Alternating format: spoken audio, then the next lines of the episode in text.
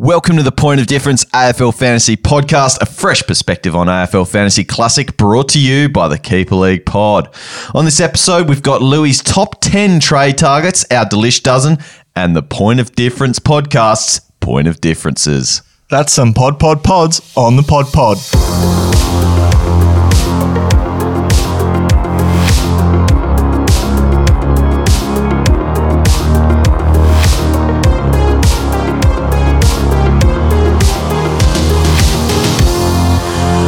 Welcome to the Pod Pod. It's Dossy here with Lewy. How are you, mate? Good, Dossy, yourself, mate. It's good to be back face to face, mate. uh, Back in Studio times. Lou, I think it was called. I- Indeed, it is Studio Lou. So, welcome to another episode of the Point of Difference AFL Fantasy Podcast. Lewy, we are talking fantasy footy, and it was another big round this week. Um, if you were lucky enough to hit some big scores, Yeah, I mean, it was a huge round in terms of scoring and in terms of stress because uh, obviously on that Saturday it came across uh, everybody's Twitter feed that. Oh, Queensland's gone into a snap lockdown, which of course affected um, six different clubs, and um, by extension of that, affected our fantasy teams too. So um, it's been a bit of an up and down week, Dos. And I tell you what, uh, bring it on for next week. Uh, we're just going to roll with the punches, I think. Yeah, I don't know about you, but those late sort of uh, that late news, you know, we, we were watching the footy on Saturday, ready for ready for the games to start, and all of a sudden that news came through. And I don't know about you, but I hit the reverse trade button pretty quick, not knowing what we were going to get, whether we were going to get some um, average scores given out like last year. I think we had we had some info that might be the case if it did go ahead um, and the games had to be rescheduled for another time. Uh, luckily enough, we had this super Sunday of footy, um, and they all got it done. So it was it was really good result for for our fantasy teams and for footy. Oh, well, was it? Because Well, uh, I'm pretty yeah. sure I wouldn't have gotten a Dan Houston uh, 52 if that were the case, mate. I And would, I would have at least gotten a the Timmy average. Taranto. You would have got that one ten. That, That would have pretty been nice too. Oh, maybe we'll talk about those in a second. But let's get to our scores for this week and also our nailed it, failed it. Lewy, how'd you go in this uh, so-called massive round potentially that we could have had? Uh, yeah, probably um, about in between, Dossy. Um, I'm, I think I'm over par. I scored uh, 23.53, which saw me go I'd up in the that's rankings a little bit this week, which was nice. A uh, bit of a change from previous weeks. So that's always good. What about you, Dos? Yeah, I had. See, I mean, I'm definitely only around that sort of par. I think because I mean, I only moved a few spots in the rankings, and maybe that's par for my position. Yeah, that's it, beyond yeah. the beyond the 10k region. So, um, I got the 22 34, so well and truly below you, but. There was just a bit of glory about my weekend. It was, uh, first of all, I'll, I'll talk about my trade soon, but I can't believe I've, I've the Dossie curse may have lifted. Um, I don't want to speak too soon because there's still a few weeks left in the season, but my trades this week, you'll hear soon enough. I, I couldn't be happier with them. But the best part about it, ended up with a big win over the Statesman in a in a pre in a uh, elimination final, which I had no right in even making. I think uh, I beat our our good mate who was on the podcast earlier in the year, Checkers. The round, the final round of the season to sneak into eighth. I think I was sitting at about 10th. And then coming up against the Statesman who was running a hot favourite heading into that, $1.10 he was. Dossy out at $7.50 and he's come in and he's got a huge W over the great man, the fossil, who um, fantasy might be finally past him. Uh, we've we've you're, you've Oh, uh, graduated. he's out of form, you've isn't he? graduated from Stato Junior to you are now. You might have to change that Twitter handle because I think the Statesman needs to move on. Do, do you remember in round one when uh, Geelong were coming up against the basket case Adelaide, who everybody tipped not to win a game that year? and then Adelaide got over the top, and everyone's going, wow, we, is this the end of Geelong? is this the end of Stato? oh, I think I'm going to be uh, replicating a bit of Adelaide uh, for the next few weeks and uh, coming back to back to uh, No. back to earth. There. Well, the great, the great man, I can assure you, he's already doing his research for 2022. He, he's going to be back uh, bigger, stronger than ever, and uh, and hopefully a little bit better than you, Dossy. Yeah. Well, anyway, I was pretty happy with my score this week, but let's talk about I nailed it, failed it. And seeing as I did just talk about how I was very happy with my trades, I might kick it off with mine. So, as we said uh, at the top there, my trades were changing constantly throughout the weekend. And First of all, I did reverse my trades. I think I mentioned to you pre-show, and it's probably a bit devastating. My initial trade was getting rid of Tim Taranto, bringing in Jarryd Lyons, so I wouldn't have minded would have been that. nice. And the C was on him too, and I hit reverse, but it worked out for the best because in my in my original trade where I did dump Lyons, I had a certain Josh Treacy rolling with him on field. Now this resulted in a bit of a reverse trade for me which ended up being a bit of a looser trade. And I actually had a word with Cam, our, our good friend from the draft doctors, and he was like, Dossy, you're versing the Stato. This is a crucial do or die matchup for you. you. You need those chocolates. And he said, You need to fix that rookie off your field, which I think will be a theme for us in this podcast. Just a little bit of a section that we're going to talk about soon in, in that. Just get those rookies off your field. I followed that mantra, brought in a little bit of a pod Unreal.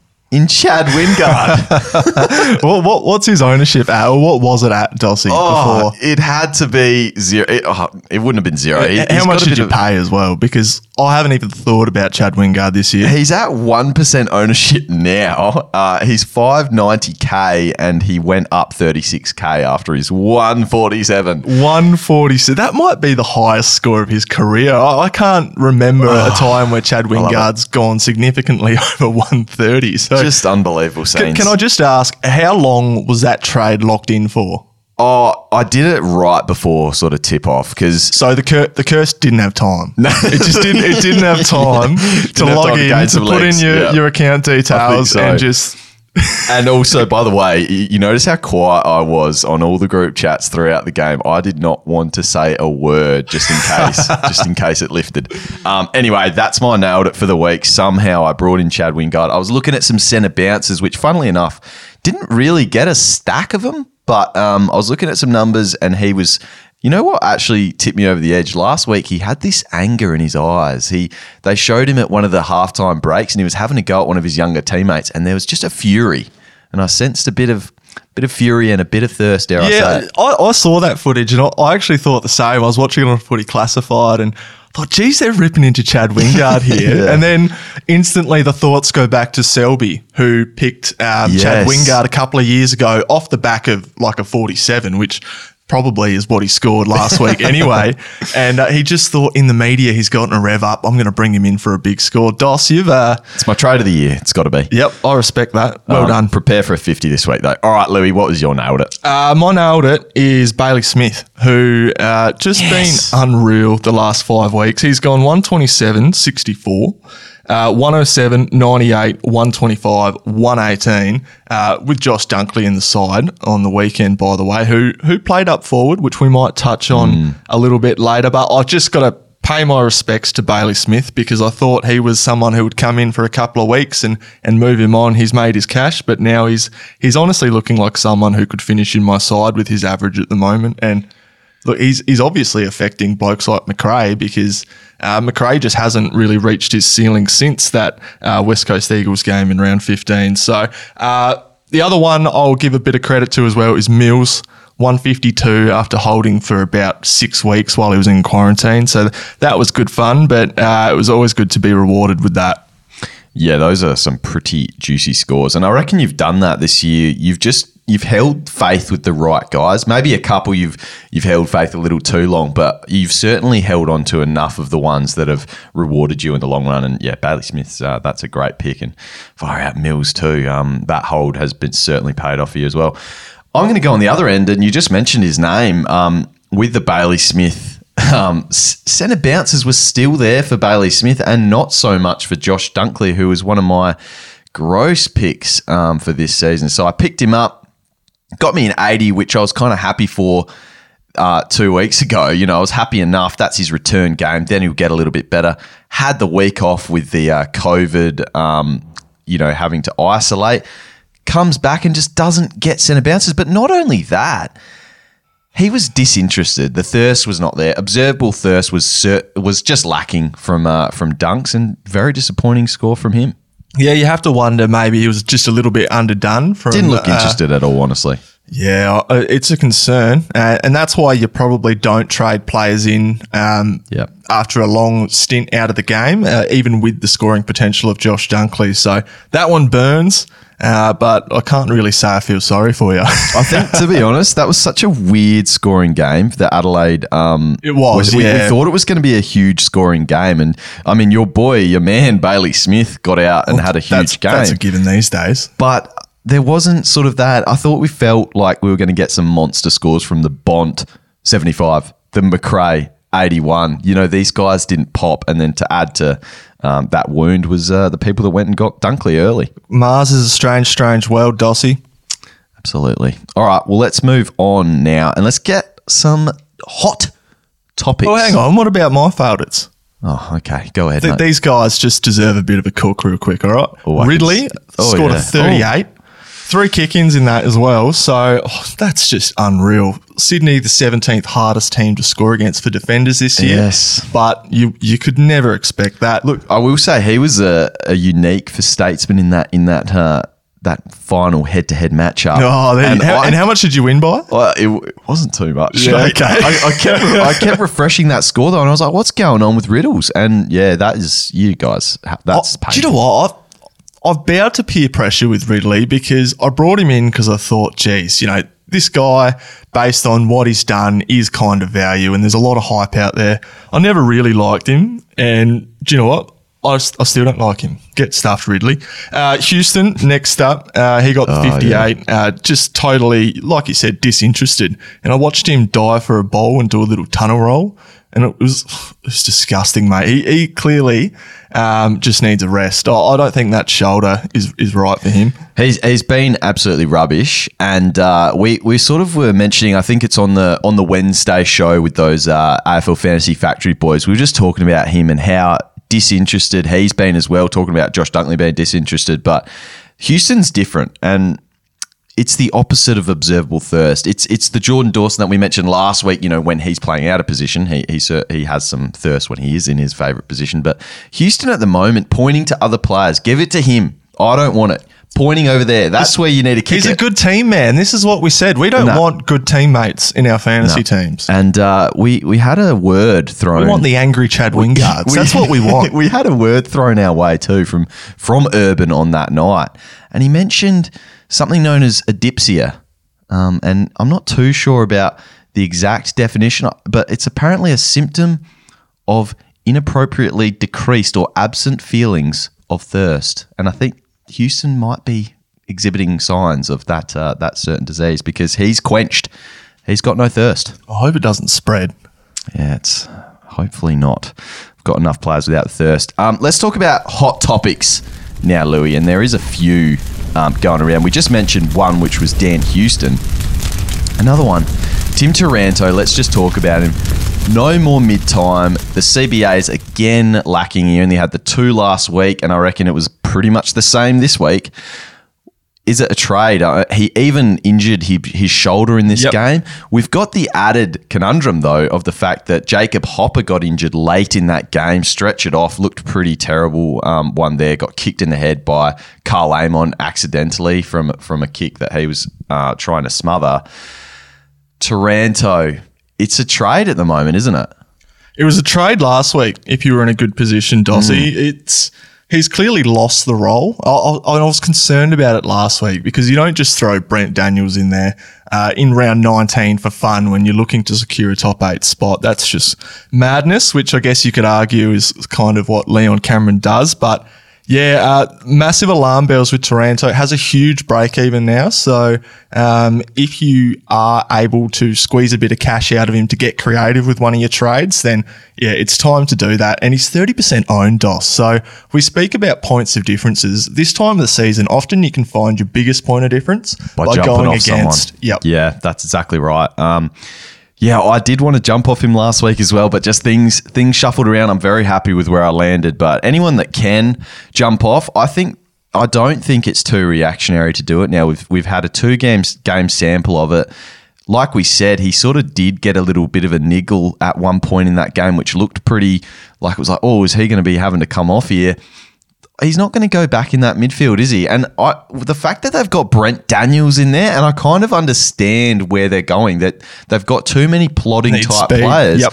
You look at his pressure acts that Brent Daniels provides, and you know he's not getting the stacks of clearances. He might get a couple a game, but it's just that applying pressure and getting a bit of speed in there to go with these plotters. This is it. That's the dynamics of the midfield. And as good as Taranto is as a fantasy player, the coaches don't look at that. And when I look at Tim Taranto from a footballing perspective, yes, he's a great clearance player, but the bloke burns the ball every second kick, and he, he's he's probably not the most effective midfielder they could have in there. And maybe they think they've found one in Brent Daniels. But um, for me, uh, it's a massive concern uh, with Hopper going down maybe that's you know you put that in your back pocket and hope he sort of scores If- 110 again. That's but that's what you'd be convincing yourself if you can't jump off him. if you this can't week. jump off him, So, and a lot of yeah. coaches won't be able to. Yeah, it's, that's it's it. a tricky trade to actually make happen. And look, so- that's the thing, though. It's completely role dependent. If he jumps back into the midfield next week, Hopper's out, which he's going to be.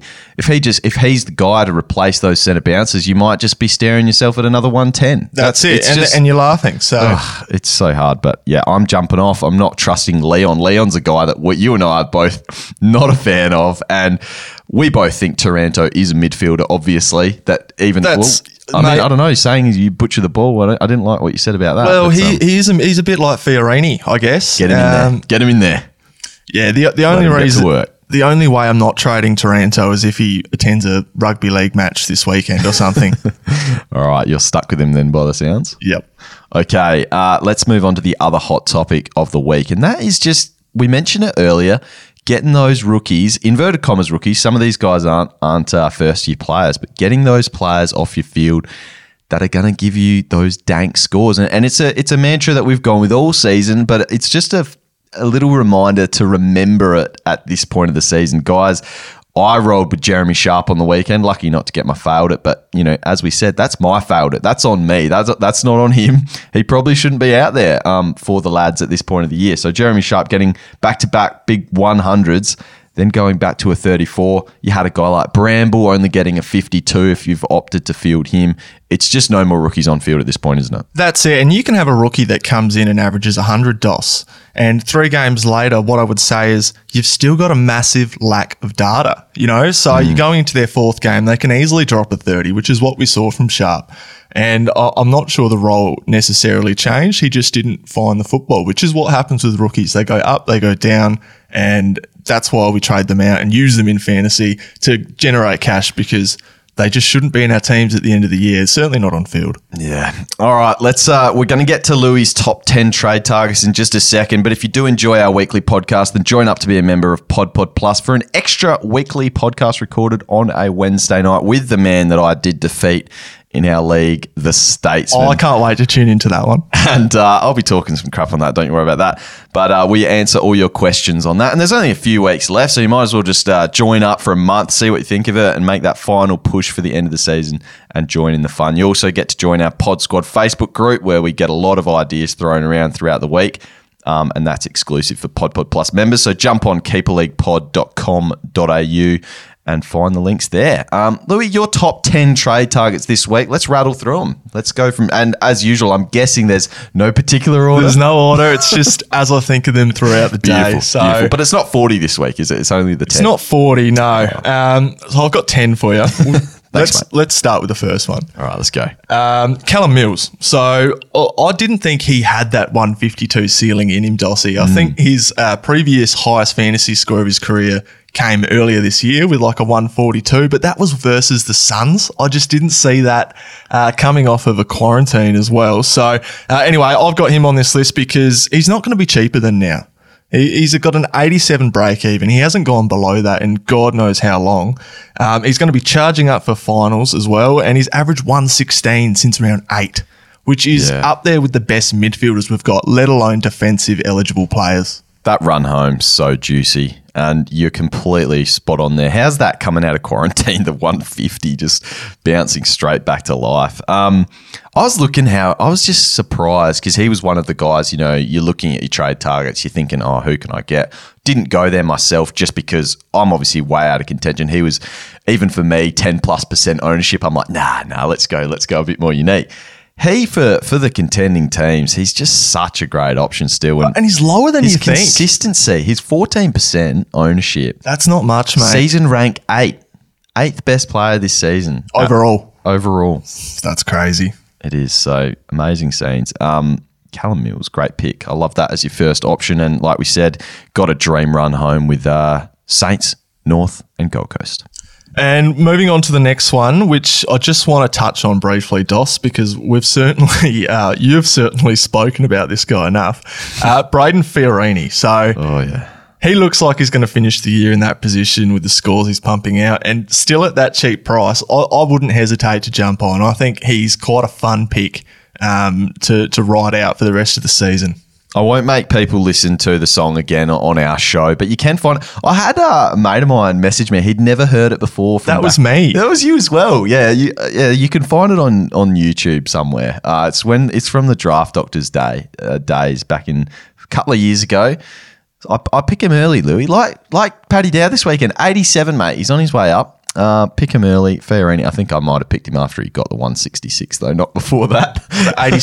87 percent time on ground, or Anyway, yeah, Fiorini. Oh, God, this weekend, Carlton, he's going to have an absolute field day out there. He's, he's in such a rich vein of form. They're going to allow so many plus sixes for him. He is just a man possessed at the moment. He's possessed by the pill. are you talking about Dow? Talking about fair Fiorini. Okay, now. good. All right, just checking because you, you're absolutely spot on. Um, going on to number three, we got. by the way, it's the matchup of the ages, Fiorini v Dow this weekend. Oh, mate, you better get on the couch for that one. yeah, I'll be there. I'll be there. Uh, Cam Guthrie. So he's got an extremely high ceiling this year, Dos, which is evidenced by his three scores above 130 this year, 118 in his last three, and at 768k, he just screams value.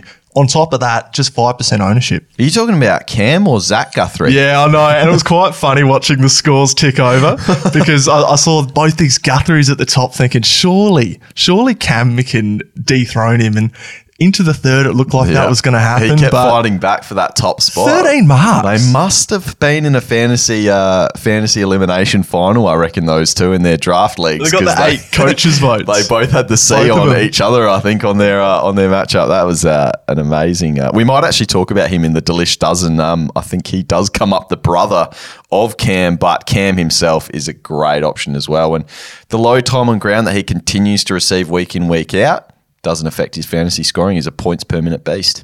That's it. And th- those are the players we like to pick. Um, Clayton Oliver is next up. Look, he just keeps threatening to have a really huge ceiling game. Quite often in the first half, uh, he'll he'll have a big one, or even in the first quarter, and then it seems like coaches either tighten up on him or he uh, just decides to take the foot off the pedal a little bit. But uh, we've already spoken about this, Dos. His next three are West Coast, Adelaide, and Geelong. so that's huge. th- There's going to be a big ceiling game in there. So I, I, I'd be a big fan of bringing in Clayton Oliver now. Yeah, I think their whole team they didn't need to do too much after that uh, after that second. Oh, I couldn't believe it. That, the the Suns just couldn't touch the pill. It was it was a replay like because obviously the West Coast Collingwood game was putrid for a uh, a fan of the mighty Weagles, the now not so mighty Weagles, and that was just a repeat of the fact that they just could not get the ball. It was just chip mark, chip mark, no pressure being applied. Th- those games were so similar to watch because I put myself watching through um, both of them pretty much the whole things.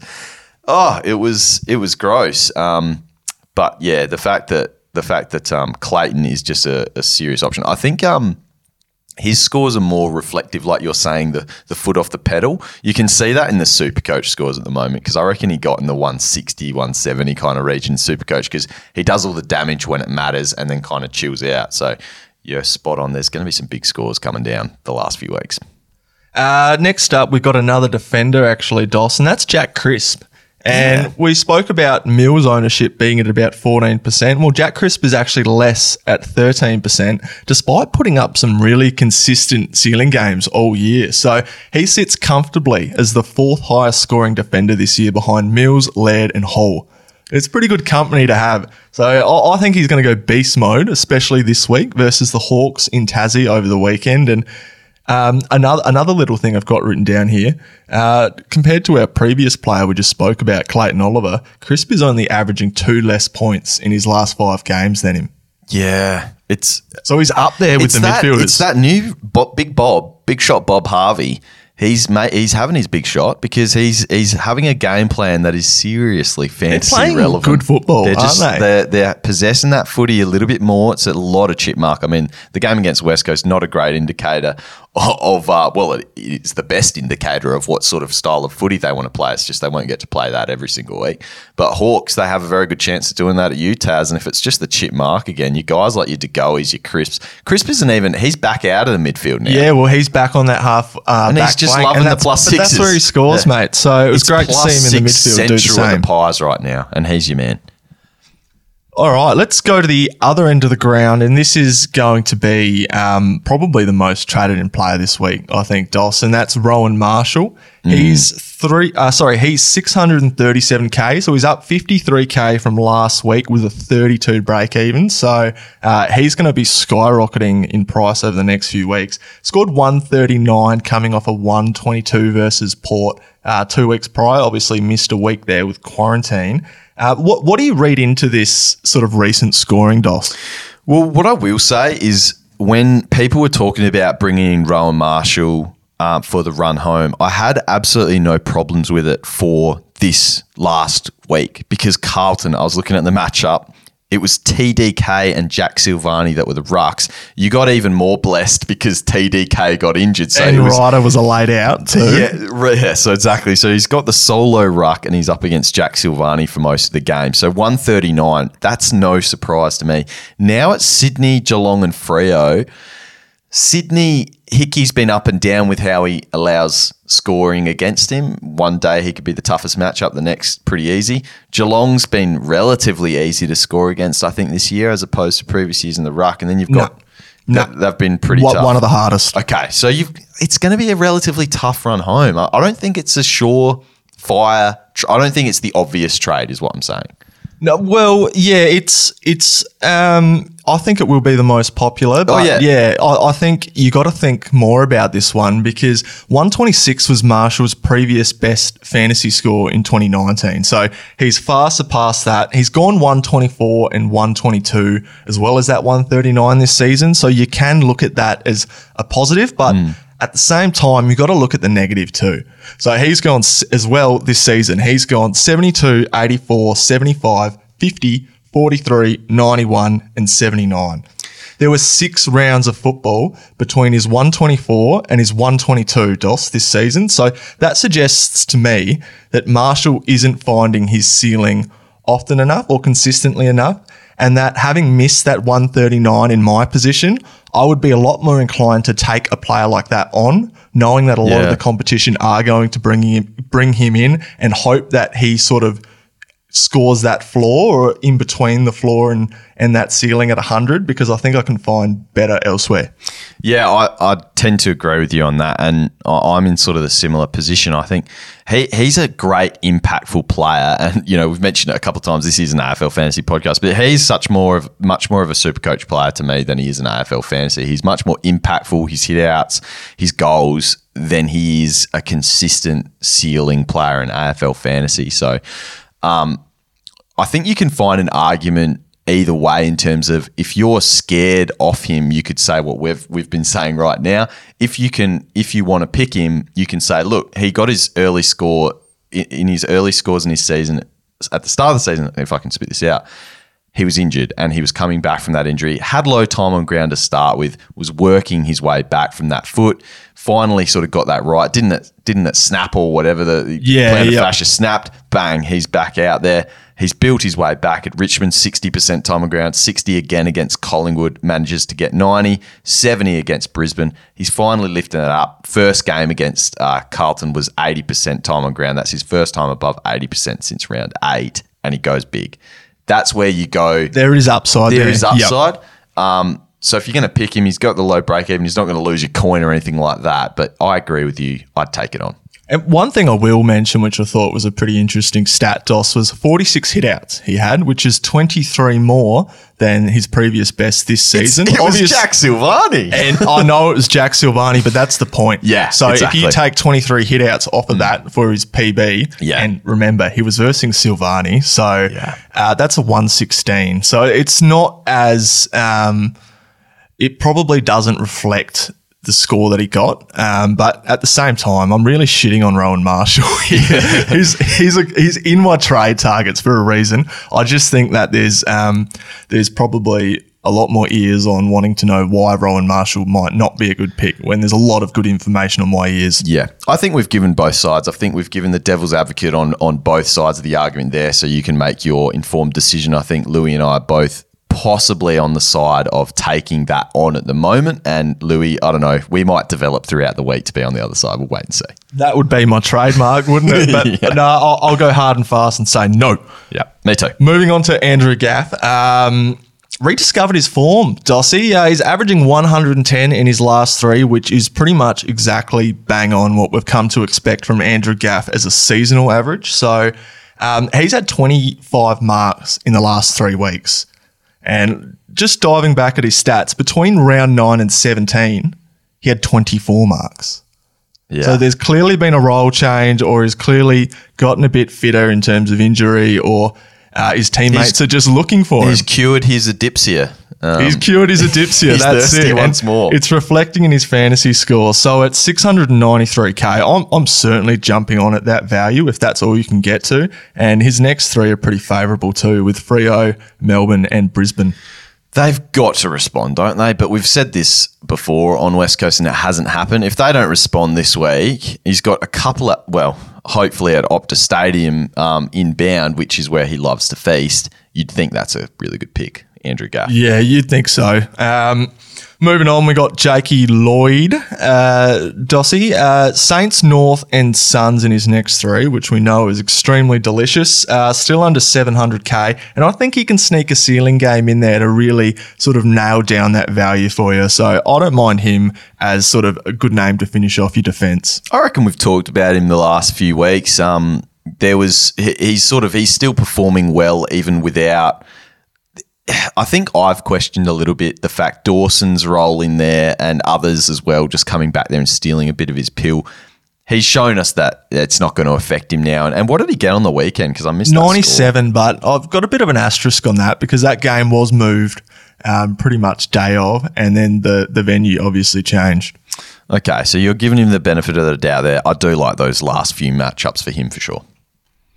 Uh, next up, we have got Dane Zorko. And would you believe, Dos, he is the highest averaging forward this year. I would believe that. Yeah, yes. I guess you would, but uh, averaging. yeah, He- has he missed, averaging. he's missed a couple, hasn't he? I think he might have missed a couple, mate. He certainly had a bye round in there somewhere. Um, his, his lowest score of the season, just 71 back in round four. So the floor of Zorko hasn't really been there this season, which is something we're, we've always been a little bit hesitant with when we've picked him. Yeah, yeah, I've, i that's that probably surprises me a little bit, to be honest. The floor, uh, and I think that may be why a lot of us haven't maybe jumped on because you kind of wait till he gets cheap and then ride the Zorko monster train when he goes those ceiling games. But his price sort of hasn't dipped too much this year to get to that point. Um, but yeah, owned by nineteen percent surprises me, and I think we spoke Don't about this that's before. high in the top coaches, though. Yeah, okay. I think we spoke about this before, and I have a feeling it was very much so the Dunkley sideways what that happened at whenever he got injured. So I Yep, round seven, I reckon I can't been. put. I, I just that's what I'm saying because I think he was in ripping form at that time. I think it was just an obvious sideways. So that's why I think it's such a high ownership. Well, actually, the reason I don't think it's high ownership, DOS, is because, um, and just coming back to me right now as I'm speaking, I do remember he missed a game there. Uh, it might have been two, or it might have been late in the weekend where a lot of top coaches were forced to trade. They pretty much didn't have an option. So I might have to dig Round into that a little bit 14 and tweet it out.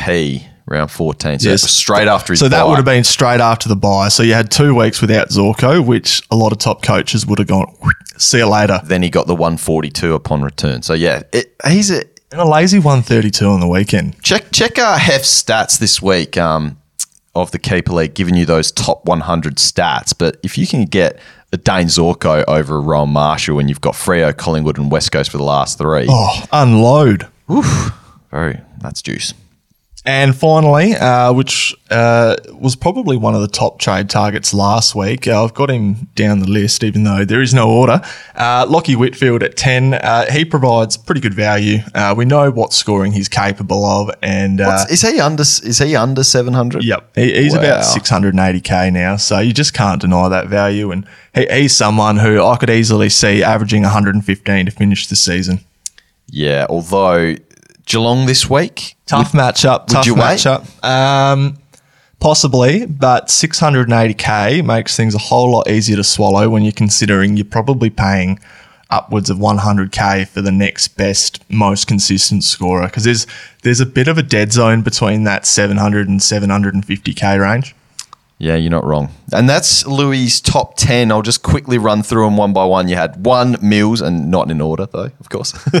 two, Fiorini. Three, Cam Guthrie. Four, Clayton Oliver. Five, Jack Crisp. Six, Rowan Marshall. Seven, Andrew Gaff. Eight, Jake Lloyd. Nine, Dane Zorko. And 10 was Lachie Whitfield. We're going to get into our Delish Dozen now, which is 12 players off social media. You guys have requested them at Pod Pod AFL. Um, you guys and girls, we had a, um, a request there as well, so won't restrict our Pod Pod family there. Uh, Delish dozen though players that you guys want to hear about, and we'll start off with number one, Jarryd Lyons. Lewy, want to talk about him? Yeah, no worries, Dossy. Uh, your yours and my man this week, or was going to be before both of us didn't trade him I in. will say I was convinced though you messaged me saying he's he's coming up for a big run here. big, yep. Even though it's it's kind of obvious in the sense that he's been going big already, but you saying I looked at his fixture as well. Obviously Brisbane have that nice fixture running home. The 150 it would have been the perfect week to bring him in, but it's not too late.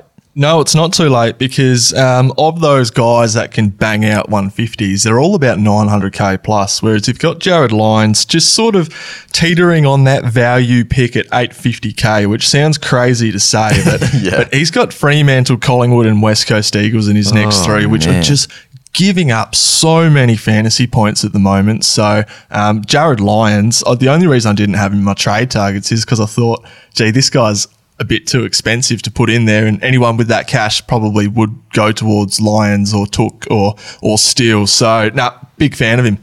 Perfect. Yeah, I'm just the same as you. I think he's a lovely option, and we've got you know you do have guys like Touk and Steele. He's probably he's just in that category, and he could potentially be a, a little bit more affordable for some coaches that are slightly cash strapped, even though that's going to still cost you a lot to get there. Jordan Dawson, we mentioned him before being the effectee of uh, of Jake Lloyd, but what do you think of him as an option? I've said previously I only really like him if he's playing that wing role. It's looked a little bit too back and forth the last few weeks for me. But overall, he's been a, he's been a pretty solid option. Could you even go there as a bit of a point of difference on the way home here? The last three, they have some really nice matchups, Sydney. Yeah, I think you can, Dos, because Jordan Dawson has been someone um, probably in the last two years that coaches have seriously looked at to stream through their sides. And um, maybe that was more so when he was a forward and a defender. Yeah. that nice flexibility. But uh, this season, he, he's actually taken another step up. I'm not sure how many more points he's averaging compared to last, but he's certainly had a better uh, fantasy season. Just glimpsing over the numbers here, at least recently, Dossy. So uh, I don't mind that at all. Yeah, uh, the, just the last three rounds for me Saints, North Gold Coast. We say it again for Sydney. They've probably got the best run home out of these teams. There might be some that are just playing a bit more friendly footy at the moment. Um, change of game plans, like a Collingwood or something, just might end up being that team that does score you the most points on the way home. But just based on the the matchups they've got, they do seem so juicy. Uh, the Sydney Swans on the way home. So, yeah, Jordan Dawson, he's popping some tons for you less than well around one percent ownership, you could certainly jump on. We we're not get to our pod pod pods yet. I've got some other options for you. Jordan Dawson certainly a pod pod pod. Um, Andrew Gaff, number three. We've talked about him in your targets. touched on him uh, quite extensively. I, I really like Andrew Gaff as an option. I think um, at 693k, he, he presents tremendous value. The fourth in our Delish Dozen is Jeremy Sharp. And this is probably talking about what we uh, touched on at the start of the show, which is just get those inverted commas rookies um, off your field. I've been a big fan of Jeremy Sharp, and, and this was requested by DC from our Wednesday chats because I reckon I was trying to convince uh, our friend over there, Nathan, as well, to go a bit of a sharp option over. I think it was Serong. So, I mean, I don't really say that was such a terrible. It was about forty points difference or something. I was a big fan of Sharp as a trade in potentially, thinking that Melbourne Got sucked in. Melbourne were giving up a few points uh, in that midfield, but yeah, he just the fact that they dominated possession, um, he didn't get his hands on it, and you're trying to move him off the field now. Or Carlton this week, honestly, he might bounce straight back. Well, uh, something to consider, but I, I would be looking at his 497k price tag, taking that right down to a 170k guy, and seeing what I can put on someone else's head to generate points that way. Because if you can bring in a Jack Steele or, or a Jarryd Lyons, like we just spoke about, you might be finding more points there anyway with that ceiling, especially if you chuck the C on them. Look, I'm not going to lie, based on the things that I'm wanting to do this week and the Carlton matchup at Marvel. Um, that being said, he was at Marvel this weekend too, but I think I'm going to be holding and running the gauntlet with with a Jezza Sharp on field if he survives the cut at selection table, just because that matchup for me, I, I think he'll be. I think he'll be fine this week, but I ta- Famous last words. yeah, I'll, I'll take that on board. I'll try and take my own advice and get those uh, rookies off field. Matt Kennedy of Carlton bouncing back to a ton. He got the forwards back for uh, Carlton this week, and Charlie Curnow back inside. It was good to Yep, see him yep. back, wasn't it? Um, him and Mackay were back in the side. Matt Kennedy back in the centre bounces and uh, tunned up again. Yeah, it looks great. Um, I, I can't recommend against Matthew Kennedy based on what he's doing as a forward, especially because, as we know, that drops off really quickly in that position. Uh, averaging 90 in his last three, but obviously had that stinker last week, which um, just based off his last sort of six scores before that, I'm just going to say was an outlier. Okay. So uh, 109 on the weekend comes up against Gold Coast Suns this week. I, I think he's a really good option and, and someone who can maybe bang out a 100 for you this week. Yeah, that one outlier, he did just play forward, didn't he? Didn't get Yeah, the yep. bounces. So you're right. I think he's back in the midfield. They're going to see how he goes for the rest of the season. Um, the next player that we've had requested is Connor Nash. Bit of a weird one. Hey, you know what? Before we do that, is Silvagni an option playing that mixture of ruck? It's like a midfield Not now. combo. I mean, you'd look at it probably towards the start of the season, but you're just messing around now, I think. And uh, what if Tom De- TDK? what if TDK's out? They don't have Pittonet and they put Silvagni starting ruck. Just, just run the theory by me. Could you go there? Oh, maybe, mate. But they've got Curnow back now too, so d- don't know if they risk him in the ruck. But they've- didn't on the weekend. No, it was his first game back. I, I just wouldn't touch it. I think that role is um is going to be pretty volatile. Might be draft only there. Connor Nash, he was getting some centre bounces on the weekend. At this stage of the season, I mean, Hawthorn is going to be trying a few things. They got the win. How cheap is he? If you if you really don't have any cash and you're trying to even just get some bench cover or try and loop him in if the schedule allows, would you would you back in a Nash? I mean, it would be a ballsy move. Uh, he's he's 282k. Uh, he's averaging 51 for the season, but obviously we look at what he scored on the weekend, which was a 95 versus Brisbane, no less, which is a pretty tough matchup. He's got Collingwood, Bulldogs, and Richmond to come, so he's got a nice fixture. Uh, and look, I can't really build a negative for Connor Nash because I mean it's fraught with it. There's so many. There's so much downside besides the price to picking a Connor Nash, and maybe he pumps out 24, which he's done twice this season already from his four games. But what I will say is, played a lot of VFL, and Sam Mitchell has just taken over primarily as the head coach. You would imagine, or at least he's he's putting a fair amount of order in there. His stance he's just popped to up come into the yeah. centre bounce attendances, so maybe this is a sign of things to come.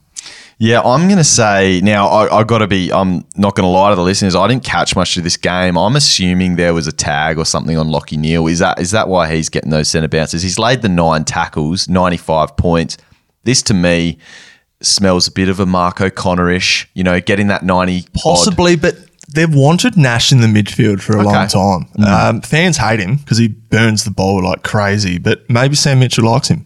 All right, we won't shy away from telling you not to go there at 282k and a forward option, but um, gee, I, I love our listeners. They always find uh, they always find options that even Dossy questions. So Always throw you one every now and then, don't do they? they do? Uh, Johnny Noble's the next one at number seven of our Delish dozen.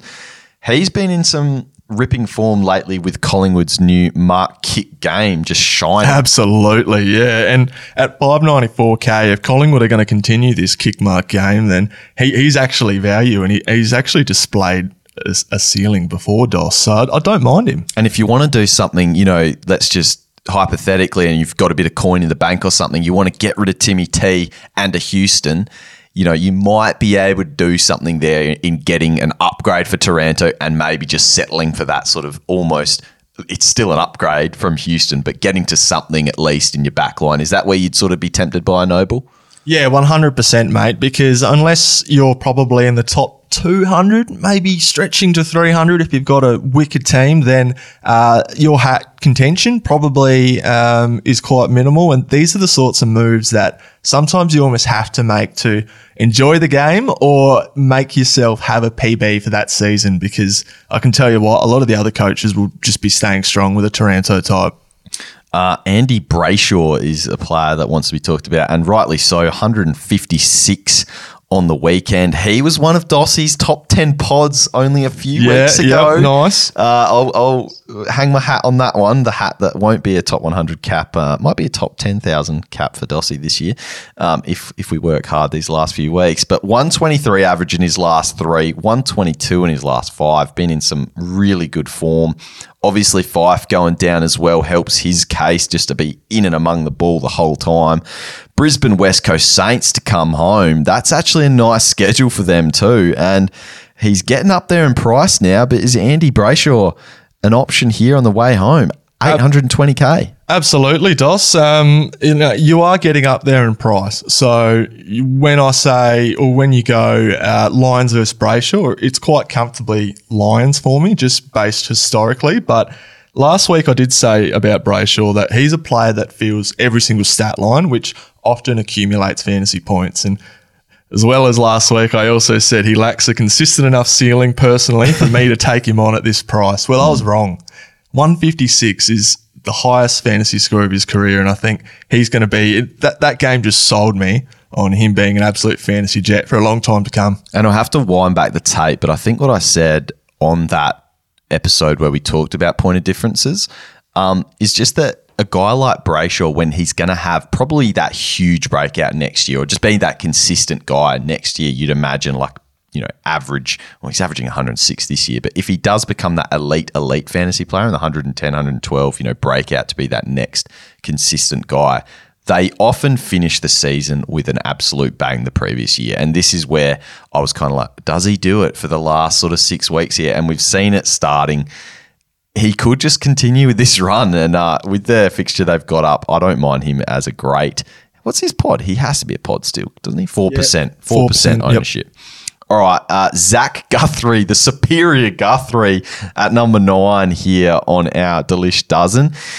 Oh, man. You, was it a flash in the pan? It's a flash he- in the pan, mate. He had 13 marks. So it's his first game. He was a late in, by the way. It's his first game since round 11. Uh, he got the eight coaches vote, so he's played out of his skin. But 400k, mate, you, you can't touch that. Can I? I, I got to come clean, and I think I've, I've said this off off the podcast uh, to you guys. Zach Guthrie, um, way back when in his original days, um, when he was first starting out, I think he came on as like a seven. You know, he was very young, 18, 19 year old. He looked about fifteen, coming out of looked like he was still at school. Still Um, does. yeah, still does a little bit. He's still put on some serious size since his debut. If they, if they, if you can find the match tape of his debut, it was, uh, it was seriously worrying for his safety out there. You know what he received back in the day from when I was doing some weird podcasts back in the day. He had my boy status for Dossy, old Zach Guthrie. I liked the way he was reading the play. Uh, it's been a it's been a long journey uh, for old Zuthrie, but he's finally come good. He finally reached the peak. Do I do it? Do I bring him in? No, no, he's about to climb down that mountain. No, um, GWS this week, yeah, that they'll have a few ins, you'd imagine. And Zach Guthrie, imagine if he goes big again. Uh, I couldn't do it. Isaac Heaney at 10 in this list. He's got that same run that we keep talking about for Sydney. Could we see a couple of ceiling games from him on these next three? Yeah, you could, because we've seen ceiling games from Isaac Heaney pretty much since around the byes. But the problem is uh, he matches that with floor games in between, which is why I find it hard to sort of pick Heaney. Uh, burned a lot of coaches a couple of weeks ago, and he hasn't really been putting up anything too insane besides that 132 versus Fremantle two weeks ago, anyway. So um, at 600k, there's a few guys in this list that we've spoken about that would be better options. Agreed. Um, talking about Dion Prestia next. So he came back from injury, gave us a nice little score there. He's going to obviously attend all the centre bounces on the way home. They're running low on midfielders, so they need Prestia in there. He's dirt cheap at 564k from we know what he can do. He got 109 on the weekend. Richmond's run home, they have North, GWS, and Hawks. That's got to be up there with one of the best runs home as well, you'd think, with those uh, matchups, even though North have been harder to score against. The fact that I like about him is he, he had 80% time uh, on ground on his return. That's pretty good, yeah. So that's great. And dropping a ton. He had 31, 5 and 5. That's touching on all stat boxes. If I think again, if he's just a guy that you can afford to get to other players and that you need to go there, there's definitely worse options than Dan Prestia. Absolutely, Dos. Um, think Tim Kelly two weeks ago when he was 565k, and I think he's at 564k. So very similar players. Um, do have a ceiling game every now and then, but quite consistently notch up that ton for you, and that's massive value at his price. And a final player to talk about, you didn't want to put him on the list, but we were kind of running low on Delish dozen players, and he is a port man. So I'll just get your words on this guy. Probably just draft for me, uh, but his latest form has been pretty good, and it's Ryan Burton. Yeah, and surprisingly, Ryan Burton's played every game this season. So I don't even know if Wow. he's done that in his career because he's a bit of a soft tissue merchant, that bloke. But he's got Adelaide Crows, Carlton, and Bulldogs. We talk about fixturing. That is a fantastic fixture to come. Uh, that being said, I, I just don't rate him as a fantasy option uh, this year. 550k, so he's getting up there a little bit, and I just think his scoring is going to be a bit volatile. Am I right in saying he's done a couple of Shawnee Das? Yeah, yeah, he's gone down and then- yep. hamstrings, and then been like, "Oh, I'm good. I'm actually. I thought I did. Yeah. Oh, he did it before the bye, so we might forgive him for that. He's had the week and come back. Uh, all right, that's our delish dozen. We're just going to quickly touch on our pod pod pods, Lewy, and we're just going to go through two real quick here. Who's your point of difference podcasts? Point of differences. We've got two each. Okay, so um, Adam Cerra is my first one, Dossy. He's at 1.4%. Uh, Chera? Chera? Yep. Either, either will do. Uh, attending CBAs with no Fyfe and no Walters, uh, pretty much since they went down, which is always a good sign. Uh, 129 versus tough opposition in Sydney two weeks ago. Uh, backed it up again with the 139 versus the Tigers at 663k. You've got yourself a bargain pick if he can continue that vein of form. And we know what the contract status of him is. We know Fremantle want to keep him. We know he probably wants the highest price tag he can get. I think he's going to be working his butt off the next few weeks. it's always very hard to tell when there's end of the season we know things can change in in team plans and obviously they've had to shake things up with the Fyfe out and a few other injuries going around as well can we trust such a small sample? You've had Brayshaw and Cerra two games in a row just dominating. You know, like we've said before, I think it's these sort of moves. If this is something that's going to continue happening, or if it's just a lucky matchup, couple of matchups, that can sort of make or break. So if you've really crunched the numbers and you're like, nah, those were just two easy fixtures, like, you know, looking at all your DFS numbers for those games, oh, nah, he had this or he had that. If not, both those guys, you know, Cerra, especially at his price, 663, like you said, he's tempting. Hundred percent, and uh, I just want to, I do just want to flag that Fremantle winning on the weekend does have them right up in contention to make the eight now. So whether or not that's a good thing or a bad thing, I don't know. They might want different midfield mix, but uh, we'll move on to my other one, Dossy Taylor Adams at five percent, uh, 109 in his last five, has a wicked ceiling, and Hawthorn, Brisbane, Essendon is a handy next three as well. So we know what Taylor Adams can do as Lowly- a fantasy player. owned. He's massive pod. Yeah. Lower owned than I thought, you know. Yeah, I think people are a bit worried about that injury history, and Probably fair enough. Still surprising to me that Cam Guthrie's higher owned. Yeah. Um, Fiorini, obviously, I'm not going to, we've already talked about him enough. Carlton Essendon, Sydney, he's going 110 plus for the way home. I think he's probably my captain again this week against Carlton. He's going to go massive. Um, jump on, everyone, on the pod pod. My other two options are looser. Uh, I will grant you that. And they're just guys that aren't being talked about. And I'm going, What does their ownership add up to Yes. between them? So, so you've gone, guys. Uh, we sort of said under ten percent initially. Then we're both like, oh, we can get under five percent. You've done yours under five percent. I've gone a little bit deeper. We're going under zero percent. That's under one percent, folks. Uh, and I'm going Jed Anderson with my first one. It didn't pay off. I sort of gave the tip out there last week on a few things uh, on the socials, and that one did not pay off. Uh, no Cunnington. Um, they need guys to win the contested pew in there. I thought Jed Anderson was going to get in. He did get a, bu- a bump in CBAs, got up to 10 last week. That was uh, third overall in the team. Tarryn Thomas comes back this week probably, so that's going to maybe cut into his CBAs. But I still think they need that bigger sort of. Con- I know he's not that huge, but his contested game and his tackling is awesome. So I think that was just a tough matchup on the weekend versus the Cats. I think for the next three, look out for Jed Anderson to get you some ceiling games, and it would be that balls out pick from you know the twenty k guys. Yeah, I don't mind it to be honest, Dawson. I know there's no real data to sort of support it besides what he's, it's- it's what he's done feel. last year, but um, you just know with Cunnington, uh, sorry, you just know with Anderson, once it does click, it'll click big time, and that 120 is probably something that will come at some point for the rest of the season. So I, I don't mind it, mate.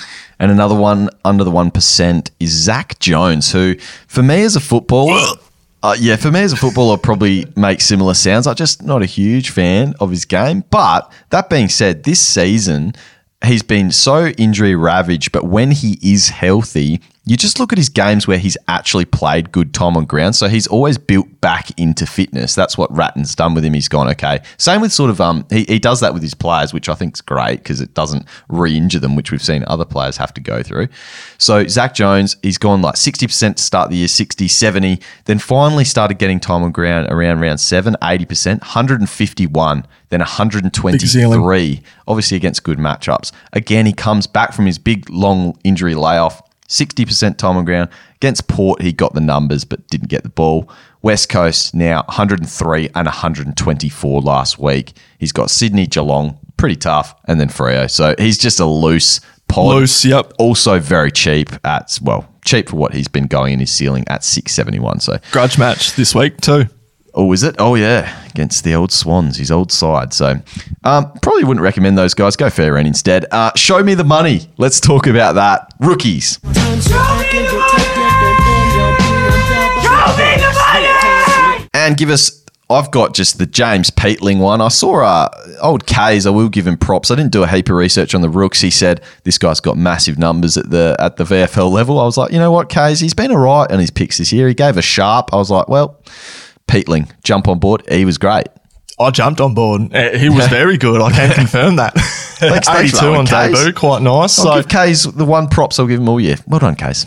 uh, minus 14 break even. So uh, probably not really as important this time of year, but Hmm. might make you some quick cash if you if you really are strapped for options. Uh, but And- as an emergency, What presents about- a really good option. What about if you're stuck with, you know, Taranto, you want to dump Taranto and say you've got, I don't know, I don't know who's more priorities in, in people's teams. If you've got another issue in your team aside from a Houston or a Ridley or something that's a bigger problem, you could go Taranto and someone else and get rid of that problem and then just could you field a Peatling over a Houston this week? You know what I mean? That's, Oh, a, that's I a mean, serious option. You you could play the emergency game, Hmm. uh, but based on what happened Saturday, and all of a sudden games being changed, venues being changed, teams being switched, uh, I just wouldn't want to take that punt. And that's coming from someone who was actually burnt from getting creative with their emergency loophole a couple of weeks ago in defence. So, um, but